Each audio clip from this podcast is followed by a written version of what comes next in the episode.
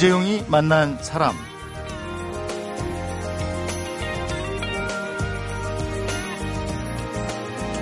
일하는 엄마들은요 학교를 다니고 직업을 가질 때까지는 남성들하고 동등한 입장에 있다가 결혼과 출산 후에는 이 가사와 육아를 온전히 떠안으면서 일을 그만두고 육아에만 전념해야 하는가 이 알게 모르게 이렇게 스스로에게 부여하는 책임감과 부담감이 상당하다고 그럽니다. 이럴 때 나는 이렇게 일과 육아를 병행했다 하는 선배들의 조언, 도움 뭐 이런 것들이 큰 지침서가 되겠죠. 어제 오늘 대한민국에서 일하는 여자로 살아가기로 함께하고 있습니다. 오늘도 나는 일하는 엄마다를 펴낸 세 사람의 워킹맘 북마케팅의 김영란 대표, 마이스토리 돌의 황금희 대표, 권영란 여행 작가와의 만남 이어가겠습니다.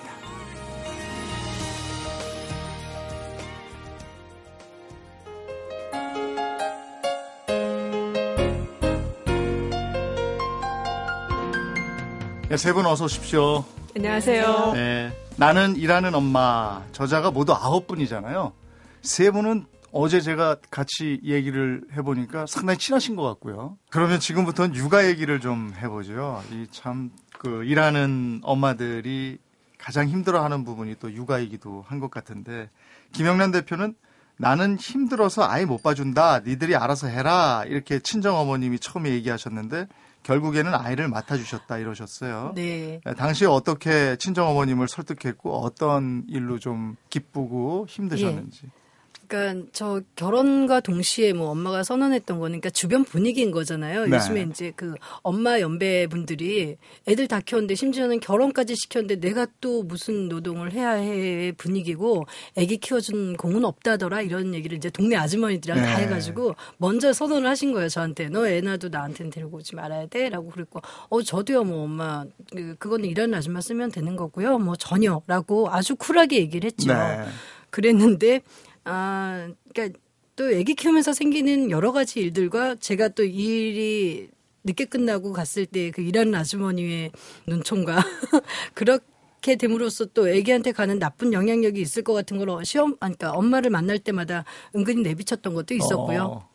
그러니까 엄마가 그 딸 가진 죄인이라고 내가 키워야지 뭐 이렇게 된 게 네. 그러니까 딸이 안쓰러워서 엄마들은 거의 그렇죠. 대부분 그렇죠. 예. 황 대표님은 한때 철없는 유부녀였다 이렇게 털어놓으셨는데 네. 어떻습니까? 지금은 철든 유부녀십니까? 지금은 철이 많이 들은 것 같아요. 어떤 면에서 어떤 면에서 그걸 느끼십니까? 어, 아니, 이제 제가 철이 없다고 표현했던 거는, 네. 이- 어, 이렇게 결혼하고 나서 5년간 이제 아이가 없었다고 말씀드렸었잖아요. 네. 그래서 사실 이렇게 제 앞 가름 하기에 너무 네. 급급했던 것 같아요. 주변을 돌아보지 못하고. 아마 그게 남편을 가장 힘들게 했던 부분이 아닐까라는 생각이 음. 들고, 자기 일에 너무 그렇게 빠져 있는 사람하고 같이 사는 게 쉬운 일은 아니잖아요. 근데 그런 스트레스가 이제 막 드러나기 시작했을 때 아이가 생겼고, 그래서 이제 처음부터 리셋이 됐던 것 같아요. 부부 음. 관계가. 음. 리셋이 되면서 어 아이를 이제 키워가는 과정에서 어 이제 시댁 과의 관계 다시 한번 재조정이 되더라고요. 그 전에는 그냥 시댁이었는데 네. 이제 아이의 어떤 그 친가가 되는 음. 거잖아요. 그러면서 제가 느꼈던 이제 스트레스나 이런 것들을 많이 이렇게 노- 내려놓게 그 육아에서 남편의 스트레스는 어떤 겁니까? 그래도 비교적 많이 했다고 본인은 생각하겠지만 사실은 어 제가 하고 있는 게 훨씬 더 많, 많죠 아무래도 아이를 케어할 때 그런데 이제 어, 저희 남편이 어, 그런 얘기를 했던 거가 지금 기억나네요. 그러니까 내가 다른 남자들하고 얘기를 해보면 나 같은 여자랑 사는 사람은 아무도 없더라. 그러니까 다 너무 잘하고 어, 뭐 이러저러한 부분에서 당연히 해야 될 것들 뭐 이런 것들을 예. 남편분이 스트레스가 많겠네요. 네, 만났어요. 근데 어 제가 이렇게 겪어 보니까 어 제가 누구를 바꿀 수는 정말 없더라고요. 결국은 제가 바꿔야 되겠더라고요. 저가 바, 제가 바뀐 거예요. 상황을 바라보는 시각도 바꿔야 되고 남편하고의 관계도 남편이 바뀌어서 제가 좋아진 게 절대 아니고요. 제가 행복하게 더 살고 싶은 생각. 내가 바뀐다는 건 그러니까 그 그동안에 내 주장을 폈다면 이제 어느 정도 협상을 하면서 같이 맞춰 가진다 뭐 이런 뜻입니까? 네, 주장을 될 수 있으면 안 하게 되는 거죠, 예, 이제. 그걸 알기 때문에 이제 철이 든 주부가 됐다. 예. 예. 그러면서 옆을 내 주변, 내 가까운 주변, 내 남편, 아이 부모들 이렇게 가까운 데부터 이렇게 관계를 다시 네. 맺어가는 거가 나를 제대로 아는 과정이더라고요. 네. 권영란 작가는 그 어제 얘기가 그 아이들하고 좀 떨어져 있는 시간을 좀 가져야 한다. 네. 이런 얘기를 꼭 하고 싶다고 그러셨어요. 네. 근데 지금도 제주에 혼자 사세요? 그러니까 작년까지 있다가 올 지금은 밥 벌어먹고 살려고 올라와 있어요. 그러면 어, 느 네. 정도나 혼자 제주에 계셨던 거죠?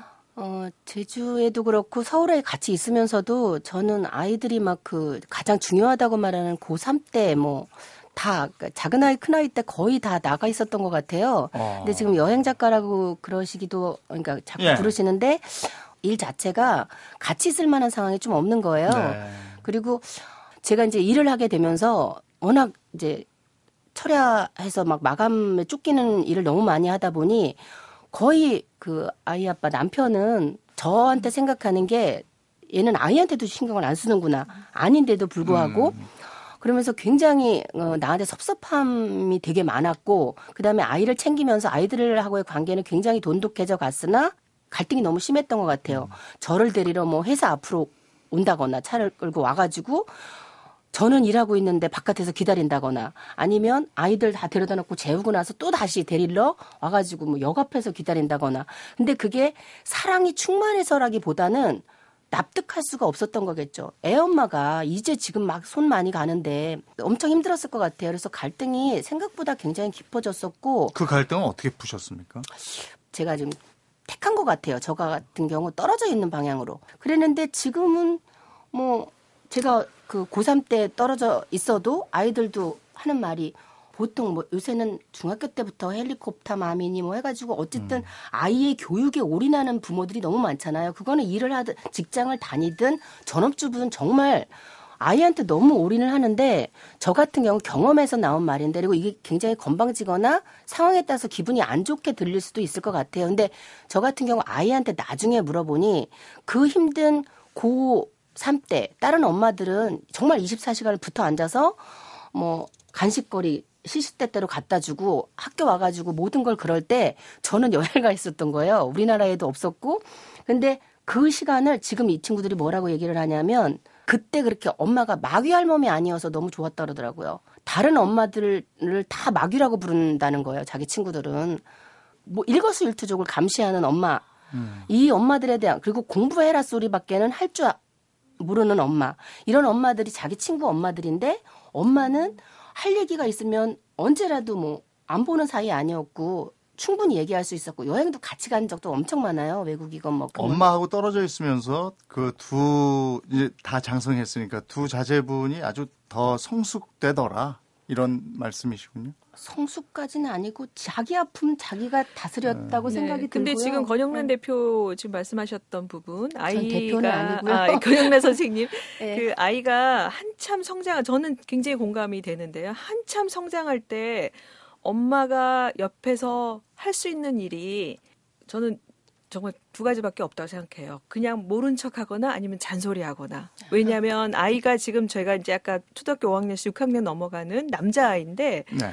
엄, 이 우리 아들이 얘기하는 게 그런 거예요. 그러니까 엄마가 없으면 자기를 방치한다고 얘기를 해요. 그러니까 저녁에 이제 어, 밥을 이제 혹시 혼자 차려 먹거나 이럴 때 그런데 엄마가 옆에 있으면 너무너무 귀찮아해요. 근데 이제 제 주변에 저희 그 같이 이제 같이 사는 친구들도 보면 굉장히 그 타이트한 스케줄로 아이들을 잘 가르치고 초등학교 때까지는 초등학교 저학년 때까지는 아이들이 또 말도 잘 들어요. 네. 그래서 아이를 굉장히 100% 옆에서 완벽하게 이렇게 보살펴 주는데 음. 조금 크면서 이 아이들이 엄마도 제발 회사 좀 나가면 안 돼? 이렇게 네, 얘기하거든요. 엄마도 제발 좀뭐 좀 하면 안 돼? 엄마 왜냐하면 사실 우리 아이한테도 저 듣는데 엄마 그러니까 엄마가 뭘 해라고 얘기했을 때 엄마는 뭐 했는데 엄마는 잘했어 이렇게 질문을 해요. 그리고 엄마 음. 아빠가 뭔가를 하고 있는 모습을 보는 거를 훨씬 더 기분 좋아하는 그런 이제 나이가 된 거예요. 그런데 저는 그 기간을 충분히 아이한테 충분히 어렸을 때 정서적으로 완벽하게 이렇게 공감이 됐던 아이들이라면 청소년기 이후에 엄마가 부재하는 부분에 대해서 충분히 오히려 어느 정도는 어 그러니까 기존의 똑같은 모양으로 자라나는 아이들과는 다른 어떤 자의식들을 키워 나갔을 거라 생각이 저는 들고 그게 이제 긍정적일 때인데 음, 긍정적일 때 부정적일 그렇죠. 때는 음. 그 엄마가 없는 틈을 타서 확 나가버릴 수도 있는 거기 때문에 수도 있죠. 다. 그 부분은 상당히 위험성이 좀 있죠. 그러니까 저의 고민, 잘 키운 경우니까 네, 네. 잘 키운 사례니까 그렇죠. 예. 그러니까 제 고민이 뭐냐면은요. 그러니까 저는 일하는 엄마로서의 고민이 옆에 계시는 우리 여행 작가 권영란 선배는 이제 제가 아주 어렸을 때부터 봐왔던 제 이제 직장 선배이기도 하신데요. 6년 동안 어쨌든 아이가 가장 어렸을 때부터 그러니까 정말 딱 붙어 있었었죠. 그리고 굉장히 현실적이었고요. 그 얘기는 다 들었으니까. 어, 저는 제 일에 자부심도 느끼고 내가 하고 있는 일을 포기할 생각도 없고 어쨌든 나름 잘 하고 있다라고 생각이 들다가 가끔 섬뜩 섬뜩 드는 생각이 그런 게 있어요. 권영란 선배 자제분들 그러니까 그 친구들을 보면 저 친구들이 저렇게 방황하지 않고 엄마의 부자에도 음, 다시 이렇게 턴해서 돌아오거나 아니면 뭐 그 친구들이라고 그 사춘기 시절이 없었겠어요. 방황하는 시절도 있었을 텐데 다시 고무줄을 놔두면 다시 튕겨져 나오는 것처럼 제자리로 돌아오는 것처럼 그두 친구들은 그러더라고요. 그게 아마 6년 동안 언니가 헌신했었던 그거가 있어서 이 친구들이 다시 그 이렇게 돌아올 때 앞서 헌신도 있었지만 음. 그 엄마의 부재 세월 동안 네. 아빠의 헌신도 그 전 엄마의 헌신 못지 않았을 것 아, 같은데요. 아 빠의 정말- 몫이 있었잖아요. 그건 정말 맞아요. 네. 어느 날부터 그러니까 아까 제가 처음 7살 즈음에 일하기 시작할 때 그 50대 지금 중반이거든요. 아빠는. 그러니까 그런 아빠들이 좀 별로 없었어요. 그런데 이건 뭐 아내는 일- 일한답시고 나가갖고 그러고 있고 애들은 딸, 딸 둘인데 손은 엄청 가는데 자기가 다 해야 되고 그러니까 너무 고민을 하면서 사실은 그러니까 힘든 세월을 어떻게 표현을 해야 될까요? 자기 자신에 대해서 실망을 하기도 했다가 나에 대한 분노가 있기도 했다가 아이들에 대한 안쓰러움도 있었다가 이제 그랬었던 것 같고 그다음에 제가 없었던 시간에는 어 교사라서 그랬는지는 또 모르겠으나 애들 교육은 또 제가 방치 혹은 방목 이런 거를 좀 채워준 것도 있어요. 막 또- 든든한 네. 남편의 후원이 이 부분에서는 좀 그 상당 부분 있었지 않는가 이런 생각이 들고요. 권 작가의 부재 시에 네. 그 남편의 역할이라든지 아니면 남편 혼자서 케어하지 못했을 테니까 네. 그 다른 가족 구성원들의 역할이 상당히 컸을 것이다. 이렇게 미루어 짐작할 수가 있을 것 같고요. 네. 아이들이 학교 다니면서 학교에서의 생활은 어떨까요? 일하는 엄마들과 이제 전업주부의 역할이라는 게 있잖아요. 근데 학부모들이 같이 모여서 이렇게 얘기도 하고 이러잖아요. 네. 그러면 전업주부와 일하는 엄마들 간에 또 갈등도 있고 이렇다면서요. 초등학교 지금 5학년이라고 그랬잖아요. 네. 이건 황금희 대표께 한번 들어볼까요? 어, 저는 사실, 음, 저는 학교에서 이제 운영위원으로 계속 아이 어렸을 네. 때 이- 2년 동안 일을 했기 때문에, 그러니까 일을 하기 때문에 이제 이걸 못한다 이렇게 네. 하지는 않았고요. 그런데 그건 있어요. 이를테면은 아이들이 어, 그 아이들의 커뮤니티 음. 있잖아요. 네. 그러니까 어, 학교에 참여도 하고 필요한 부분에서 뭐 너는 그 결합을 하지만 그 지역에서 계속 만나면서 아이가 이제 그 동네에서 이렇게 음 하나의 그 자기 공간을 만들어가는 그런 부분은 그러니까 엄마들끼리도 만나고 아이들도 같이 만나게 하고 이러면서 그게 좀 커지는 거잖아요. 근데 사실 지- 저는 이제 집이 없으니까 아이한테 그 공간을 계속 만들어주지는 못하는 거예요. 그래서 어 이제 가끔 어, 지난번에 좀 남편이 그런 얘기 하더라고요. 그러니까 어 만약에 우리가 이렇게 이제 둘 다 이렇게 다 나가서 일을 하지 않았다면 아이 우리 애가 우리 더군다나 애가 또 혼자잖아요. 다른 그 형제가 또 없고 그러니까 이 동네에서 마치 뜨내기 같은 느낌을 갖지는 않았을 것 같은데 약간 그런 게 있는 것 같다. 그러니까 그 오래 살았음에도 불구하고 여전히 그 동네에서는 그 부모도 그렇고 아이도 그 동네에 뿌리를 받게 못하는 거는 어 좀 그런 커뮤니티 안에서 엄마가 좀 활발하게 활동을 하면서 그런 터를 만들어주지 못한 건 아닌가 사실 그런 생각이 들고 일하는 엄마 일하지 않는 엄마 사실 그런 그 부, 구분은 조금 아닌 것 같지만 아무튼 구체적으로 그 학교에서 음. 이제 엄마들이 와야 되는 것도 있고 음. 아- 아이들 숙제 봐줘야 되는 것도 요즘 상당히 많더라고요. 네네네. 그 일하는 여성들이 아 학교에서 이런 건 좀 요렇게 좀 해줬으면 좋겠다 하는 거 있을까요? 그 학교에서 하는 숙제 네. 이런 부분보다는 저희 아이 또래가 해야 될 일이 너무나 많은 네. 거예요. 같이 해야 될 일이 아니면 그 아이가 혼자 해야 해 나가야 되는 아니 엄마가 봐줘야 될 같이 일이. 해야 이를테면은 뭐 일. 네. 영어 공부도 시켜야 되는 거고요. 네. 한자 공부도 시켜야 되고 스포츠도 다 해줘야 되고요. 네. 그다음에 어, 악기도 다르게 해줘야 되는 거예요. 그러니까 그 아이한테 아이한테 시간을 많이 쏟는 엄마들이 하는 것처럼 해주려면은 한도 끝도 없어요. 그리고 아주 단적인 예로 저희 아이가 5학년인데 이제 이제 영어나 이런 부분이 이제 조금 이렇게 체감하면서 이 학습해야 되는 그런 위기감이 오는 시기인 거예요. 수학도 4학년부터 확 어려워지잖아요. 네. 그런데 그거를 이제 제가 학교 수업만 하는 거, 막 이런 걸로만 봐서는 이게 아이들하고 수준이 안 맞는 거예요. 왜냐하면 다들 이렇게 과외나 이런 걸 따라 공부를 하잖아요. 그 엄마들은 그거 어떻게 해결하고 계세요? 그래서 지금은 일대 아직까지는 사실 그냥 어 음, 그냥 놔뒀는데요. 근데 이제 저희 그 위기감이 오니까 어 저는 이제 저 나름대로는 아이한테 어 본인이 이제 자기 그 생각들을 키워 나가는 방식 뭐 책을 많이 읽게 한다거나 저 같이 책을 읽는다거나 이런 네. 방식을 가져왔었는데 지금 이제 제가 최근에 아이한테 영어 공부를 좀 하게끔 네. 해야 되겠구나 생각을 하면서 이제 자료들 보고 주변에 있는 사람들 얘기 들어보니까 어 일을 안 해야 되겠더라고요. 애 영어 제대로 가르치려면. 어. 진짜. 예. 어, 그 정말 장난 하루에 세시간씩뭐 흘려 듣기도 해야 되고 집중 듣기도 해야 되고 영어 책도 읽혀야 되고. 그러니까 애가 할 일이 너무나 많다. 너무나 아이하고 많아요. 함께 해야 되는 일이 너무 많아서 일하는 여성으로서 아이를 전적으로 스트레스예요. 교육시키기가 힘들다. 네, 그러니까 단지 학교라는 네. 공기관에서 아이한테 주는 숙제와 네. 뭐 이런 부담만 있으면 어찌어찌 해볼 텐데 네. 지금 아이 키우는 데 있어서 사실 그런 부담이 아니라 네.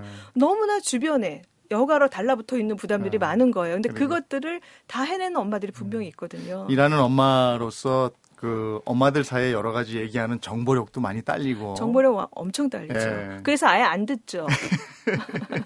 그 네. 대한민국에서 일하는 엄마로 살아오면서 이번에는 이런 얘기 한번 해볼까요? 이런 그 제도가 있었으면 참 좋겠다. 아니면 일하는 엄마로 살다 보니까 이런 건 좀 그 좀 버리고 갔으면 좋겠다. 이런 것들이 있으면 뭐가 있는지 사회에 바라는 게 어떤 게 있는 건지 그 얘기를 좀 하는 시간을 갖겠습니다.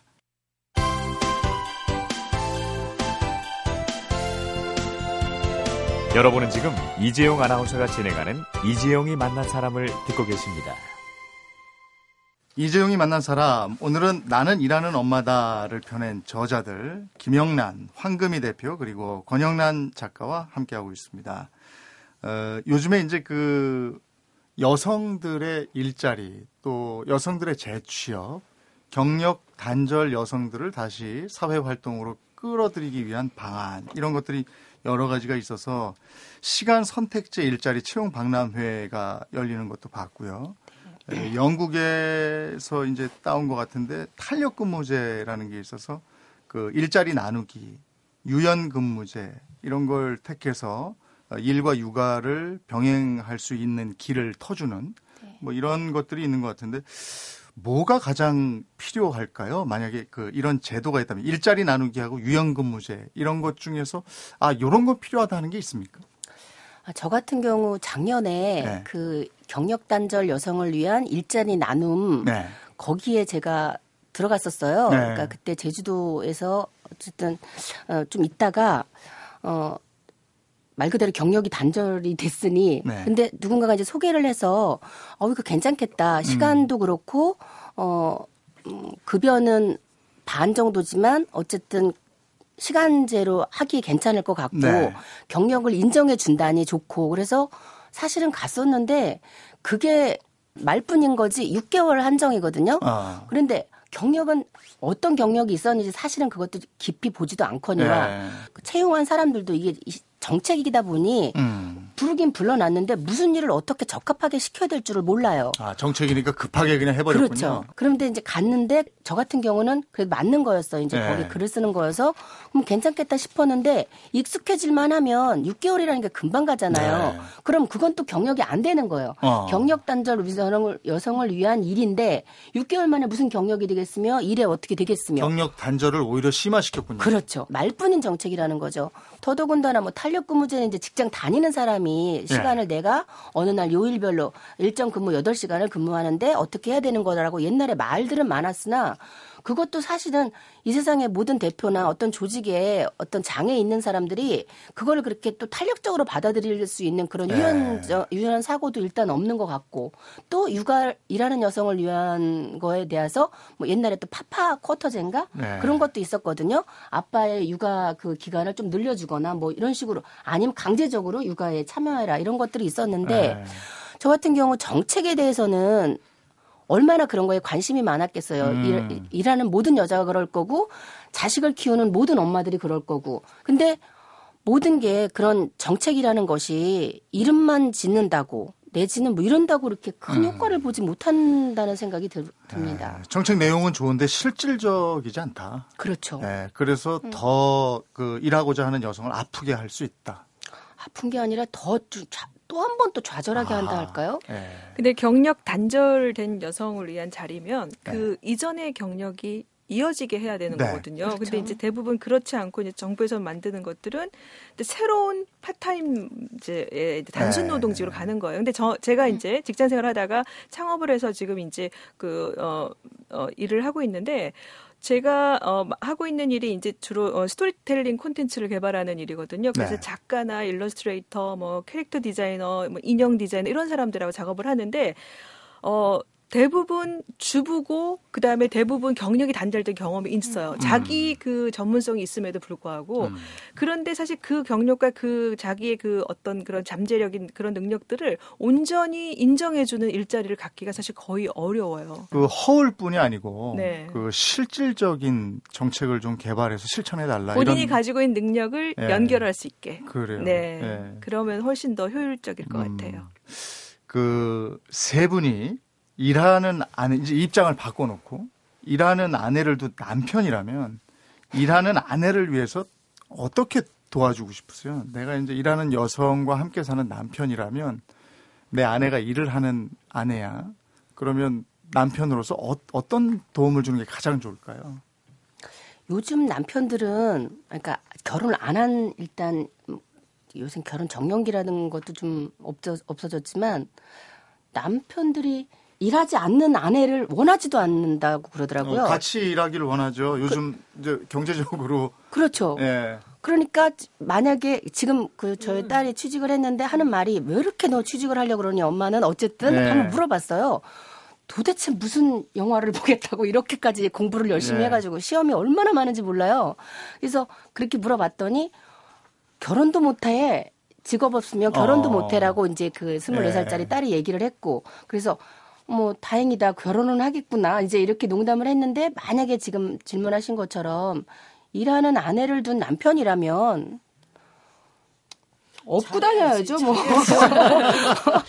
업고 다녀야 된다. 어, 이 어려운 세상에 그거는 이제 옛날하고는 너무 달라진 거라서 어, 정말 업고 다녀야 될 것 같아요. 그래요. 같이 나누고. 어. 네. 김 대표는 어떻게 생각하세요? 아니 말하자면 우리 남편 같은 경우 제가 좀 많이 요즘 들어서 많이 돌아다녔던 것 같아요. 한 네. 곳에 있는 게 아니라 여기저기를 돌아다니고 와서 다리가 너무 아프다 그랬더니 다음날 인터넷으로 안마기를 주문했더라고요. 그러니까 본인이 주물러주기에 너무 피곤했던 거죠. 그러니까 예.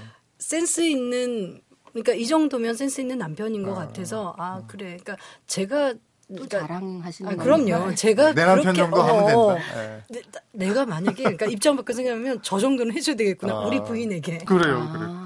네 예, 그래요. 황 대표님 어떠세요? 어, 저는 저희 어, 저희 남편 저도 자랑을 하고 싶은데요. 저희 남편이 저한테는 유일한 그러니까 제 편이었어요. 제 예, 편. 그러니까 예. 사회생활 하면서 사- 사- 어려움도 되게 많았고 그렇지만 항상 옆에서 어, 당신이 오라라고 얘기를 해줬기 때문에 어. 저는 제가 남편이라면 예. 제 어, 아내가 일을 할 때 항상 그렇게 당신이 오라 잘해 예. 잘하고 내 있어라고 되어주는. 예 그렇죠. 항상 내 편이 되어주는 그런 사람이 되고 싶습니다. 네. 예, 저희 실제로 남편한테도 그렇게 하고 예. 싶고요. 그러니까 자랑이라기보다 지금 이 두 분들 말 듣거나 제 주변 모든 사람들을 봐도 그 아내 입장을 이해하는 게 아니라 그냥 그 존재 자체가 이게 자랑이 아닌 거죠. 남자가 그렇게 돼야 된다고 생각을 해요. 네. 생각의 변화가 이루어져야 되고 네. 스스로도 성장해야 되고 위치 자체를 자기들이 바꿔가야 되지 않을까. 네. 그래서 저는 정책적으로 아까 육- 육아하는 일하는 여성을 위한 그런 정책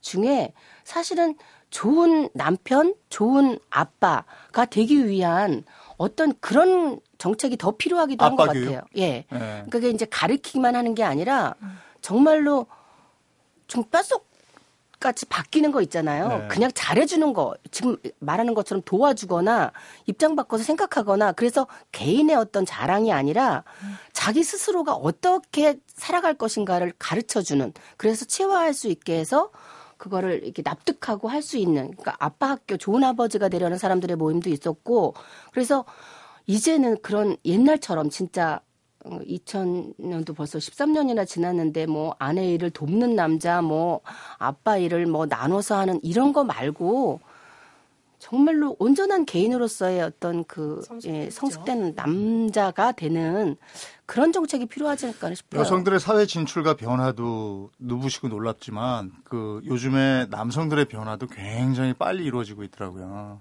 제 또래들만 해도 그 저희 어머니는 저희들한테 부엌에 들어오지 말라고 그랬어요. 근데 저희 그렇죠. 누나한테는 엄마처럼 살지 말라고 그랬다고요. 근데 둘이 부대는 거죠. 음. 그죠. 근데 나이 차이가 그 정도 나는 사람들끼리 결혼하잖아요. 그래서 그 연령대가 굉장히 그 힘들다고 그러더라고요. 부부가 서로 이해하고 살기가. 왜냐하면 그렇게 교육을 받았으니까. 근데 그 지금 이제 장성하셨잖아요. 20대가 됐잖아요. 예. 그 아이들은 또 다른 교육을 받았거든요. 그렇죠. 그래서 이거는 이제 점점 더 훨씬 더 예. 서로 이해하는 단 이해하는 단계로 제 또래 네, 가는 것 같아요. 예, 제 네. 또래가 제, 제가 아기가 한 세네 살 정도 됐을 때 부부 모임을 하면은요. 아기 띠는 아빠가 거의 다 메고 있어요. 그러니까 그 언니 때도 그런 게 있었는지 모르겠는데 뭐 어디 띠를 보면 외국 거를 그래서 많이 썼대요. 왜냐면 한국에서 네. 나왔던 띠는 아빠 이 둘레가 안 맞아가지고요. 외국에서 수입해온 띠가 외국 체형은 맞아서 그래가지고 그 띠를 거의 다 메고 있었던 기억이 다 나요. 음, 자연스럽게 아이들은 다 아빠들이 안고 그렇죠. 있더라고요. 이렇게 뭐 띠 같은 거에서 이렇게 앞에다가 맞아요. 예. 그리고 요새 또 달라지는 거는 아예 그러니까 이 남녀 그러니까 엄마 아빠가 제일 갈라지는 문제는 사실은 저는 그거라고 생각을 해요. 같이 결혼해서 사랑해서 결혼해서 아이 만들 때도 같이 만들잖아요. 낳는 순간부터 갈라지는 거거든요. 문제도 거기서 생기는 거고 육아고 뭐고. 근데 출산부터 같이 하는 그러니까 어차피 몸은 여자여서 엄마가 낳긴 하겠지만 주변 사람들한테 지금 그런 얘기를 많이 듣는 건데 아이 낳는 걸 같이 동참한 아빠 있잖아요. 인생관이 달라지는 거예요. 그 출생의 신비부터 내 아이에 대한 그거부터 아내가 어떤 고통을 겪는가에 대한 이 이해까지 너무나 커져서 뭐 새로운 어떤 교육이나 이것보다도 거기에서 모든 고통을 이해를 하는 거죠. 그래서 거기에 참여를 한다 그러더라고요. 그래서 그거를 요새 지금 주변 사람들한테 얘기를 들으면서 아 정책적으로 육아에 시간을 들이고 뭐 회사에서 뭐뭐 정책으로도 좋지만 아까 말한 거대로 처음 준비될 때부터 좀 하다가 주- 준비를 해서 출산 과정부터 같이 하는 네. 그러면서 같이 커나가 아이가 커나가듯이 네. 엄마도 커나가고 아빠도 커나가는 거죠. 자, 어제 오늘 이런저런 얘기를 했는데 그 세 분은 비교적 행복하게 대한민국에서 일하는 여성으로 활동을 하시는 것 같아요. 물론 그렇게 되기까지 많은 그 설득과 뭐 힘든 과정도 있으셨으리라고 믿습니다만은 그 지금 일, 일하는 그래서 육아하고 일 사이에서 참 여러 가지로 힘든 후배 일하는 엄마들에게 에, 세 분이 어떤 팁이라고 할까요? 이렇게 하니까 훨씬 더 유연하게 일하는 엄마가 되던데요. 하는 얘기를 하나씩 좀 던져주시죠. 저 같은 경우는 그냥 믿는 만큼 아이들은 잘한다라는 말을 해주고 싶은데, 그러니까 한마디 그냥 팁을 준다면 큰일 나지 않는다. 음. 내가 그렇게 애달복달하면서 붙들고 이렇게 하지 않아도 네. 큰일 나지 않는다라고 아이들을 믿어주고 나 자신을 믿어주는 거 그 말을 제일 해주고 싶어요. 음. 이 세상에 큰일 날 일은 없다는.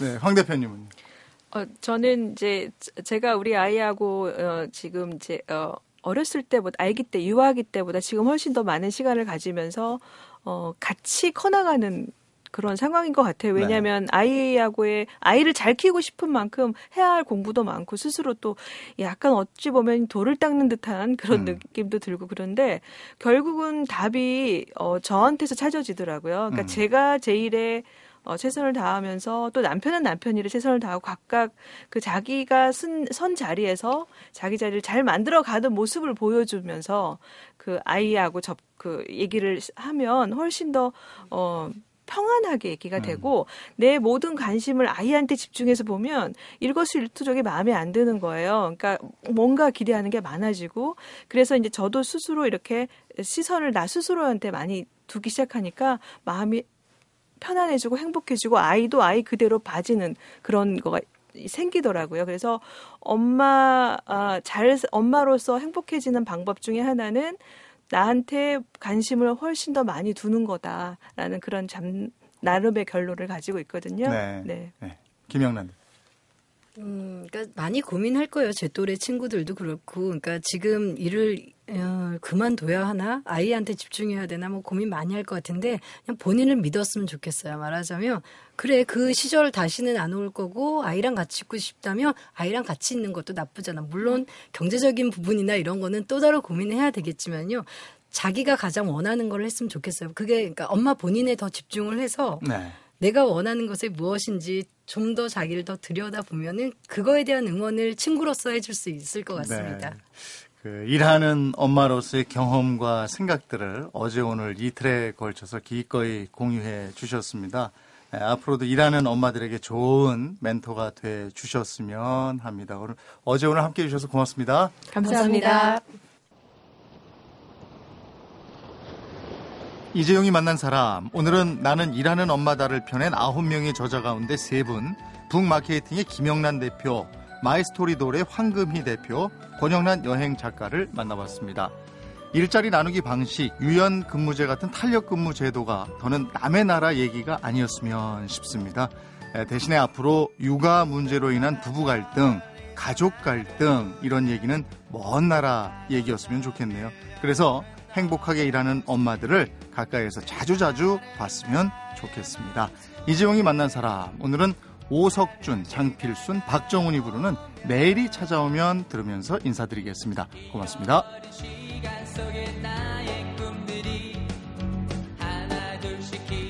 속에